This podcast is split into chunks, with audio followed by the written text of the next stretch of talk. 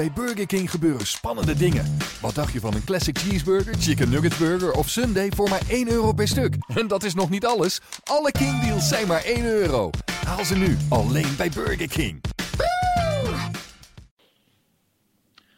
So, welcome to the podcast, and we're uh, we're a man short this week. It's man just- down. Yeah, a man down. It's just Guy and Richard. David, we think maybe cycling up a Greek mountain somewhere, or more likely, having a nice time In a taverna Yeah. somewhere. I hope he's doing that. David likes his cycling, so you know Loves it. He loves it. So I'd be in the taverna though. I think. yeah, I think so. As long as it's halfway up a mountain. Yeah. But uh, we'll keep the podcast going, and we'll bring you whatever news we can from Plainmoor. It has gone quiet this week, but there have been two decent signings There since ha- we were last here. Yeah, they have. Um, I spoke to, uh, to to Dave Phillips Yeah. um, just before the paper went to press uh, for yesterday's edition, uh, and he said it was quiet and don't expect anything at least until the weekend.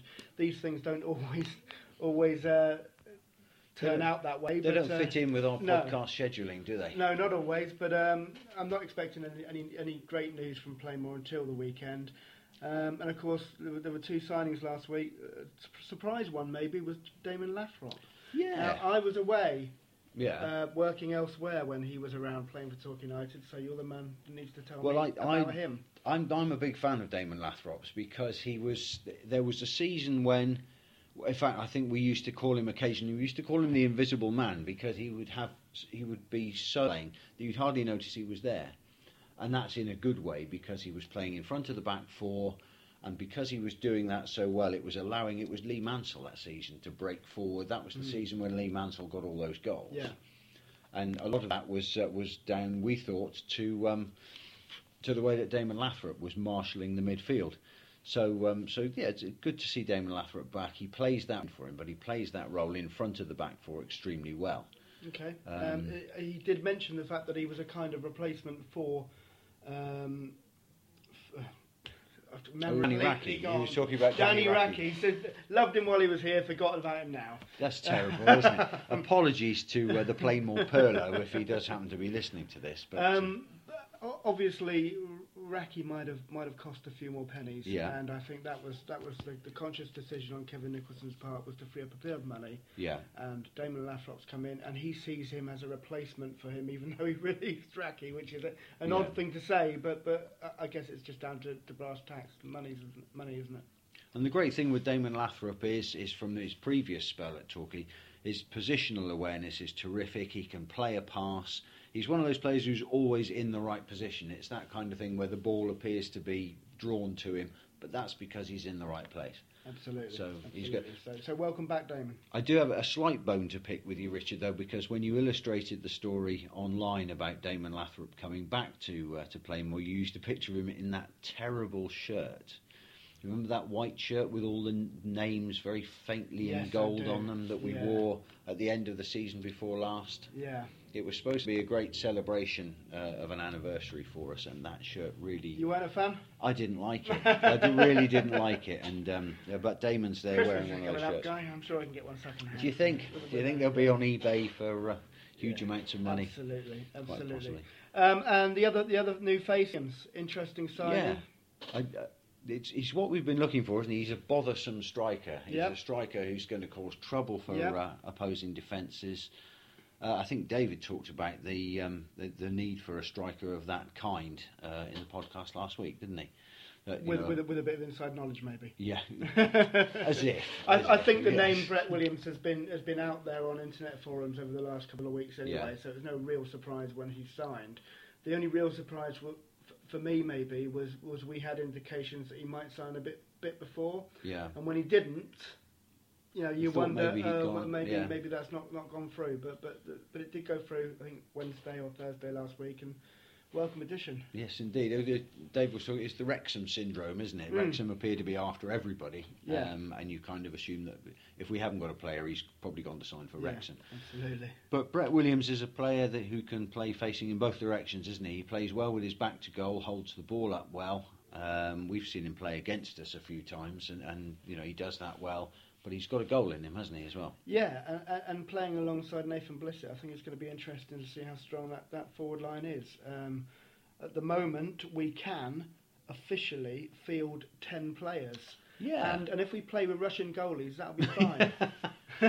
See that you joke about that, but you know, at conference level, somebody, Greg Dyke, has probably got a memo somewhere that says, "Why don't we let the lower division do with uh, with rushback goalies and see how that works for a while?" They've So- tried everything else. so so you, you've written out the team there, guy. Well, I reckon In positions. I reckon that if we had to fill it, put a team out tomorrow, it'd be Dave Phillips would be in goal Perfect. because he's, he's yeah, the goalkeeper that we've got. I, I, I shall mention that to him next time I speak Yeah, to him. I think he'd like that. Uh, Aman Verma at right back, where he did really well at the end of last season. Ben Gerring and Angus MacDonald are, are, are safely signed on as centre backs. And- Nick, Nico might have to play at left back at the moment, Well, I don't think he's hung out for the boots yet, is he? So uh, so he he could fit in there. Now we the two young midfielders we're probably looking at on the flanks, aren't we? In our ten without recognised wingers, at, No, so in our team, this is just scribbled literally on the back of an envelope. This you this could team. swap them around as well. I think. I, Cheney's pass for that goal at the end of the season. Um, I can't remember. It, scored it. Uh, Blissett scored He it. But his pass down the Yeah. down the wing.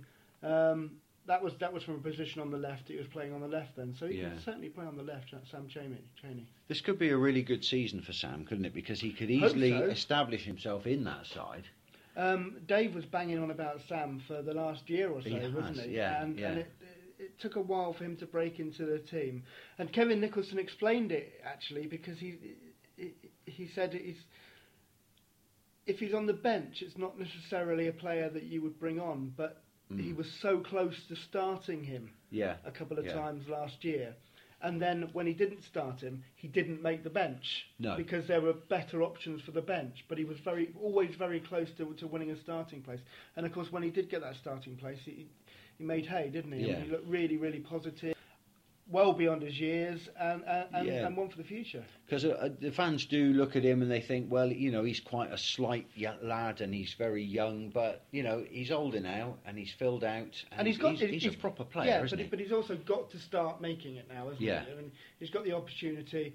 Now he's got to prove himself. Yeah. Uh, and, and you know we've seen over the years many young players make or break. Yeah. You know. And Will Hancock's the same. We're looking at Will, you know, first year pro. He's got, you know, he's got his name on the dotted line. He's, you know, he'll be looking to establish himself. won't he? Absolutely, absolutely. The centre midfield, of course, Luke. And you know, I nearly said Angus Young. Then I'm thinking of ACDC. Um, Luke He's Young retired. and Damon Lathrope. Um, a good solid centre of midfield there maybe lends itself to um, to more of a diamond shape. You can tell I've been look, watching the uh, yeah. programs where Yeah. they're talking about tactics for the Euros, but maybe with Lathrope sitting in front of the back four and Young pushing on. absolutely, yeah. Yeah, Maybe- the, the old Hockley uh, Russell balance is that is, yeah, is that that's, right? that's the kind of thing. that's no great um, tactical insight, by the way. That's uh, probably pretty. people will be sitting listening to this and thinking, well, that's just obvious. But it may lend itself to one sitting back and one pushing forward.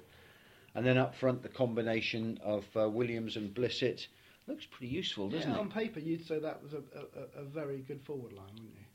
So, bearing in mind that Kevin Nicholson will be adding to this squad, hmm certainly a goalkeeper. Well, certainly a goalkeeper. With Please- respect please to Dave Brendan, Phillips, we don't yeah. really want to start with um, with the If, if we're starting goal. with Dave Phillips, we're in trouble. Yeah. But you know, it's beginning to look like a business-like squad. yeah, absolutely. Yeah. Um, you know, plenty to offer. I think. No news on on Brendan at the moment. no news on the Brendan, goalkeeper. although there were indications that he was talking again about a move Mm. back here rather than a move to the MLS. Um, so that looked positive a week ago, but I've not heard anything else since. No, Uh, one one player I will mention. Um, those of you who are hoping Dan Butler might return, I'm hearing that possibly he might not. Um, Okay. So we'll see how that. Pans out. He's not going to out. Wrexham as well, is He he? might be going. we'll, we'll see how that pans out. But from from from the last last thing that I may not be returning, so he may be going somewhere else, which is a shame because we all like That Dan is a Butler, shame. Good he had player. a great season. Yeah.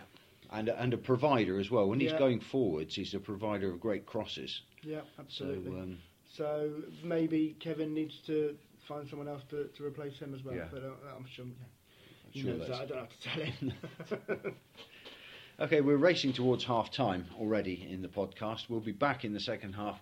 We're going to do a bit of non expert punditry around the European Championships. We'll mark your card. For heaven's sake, don't put the deeds to the house on anything that we recommend. We'll be back in the second half.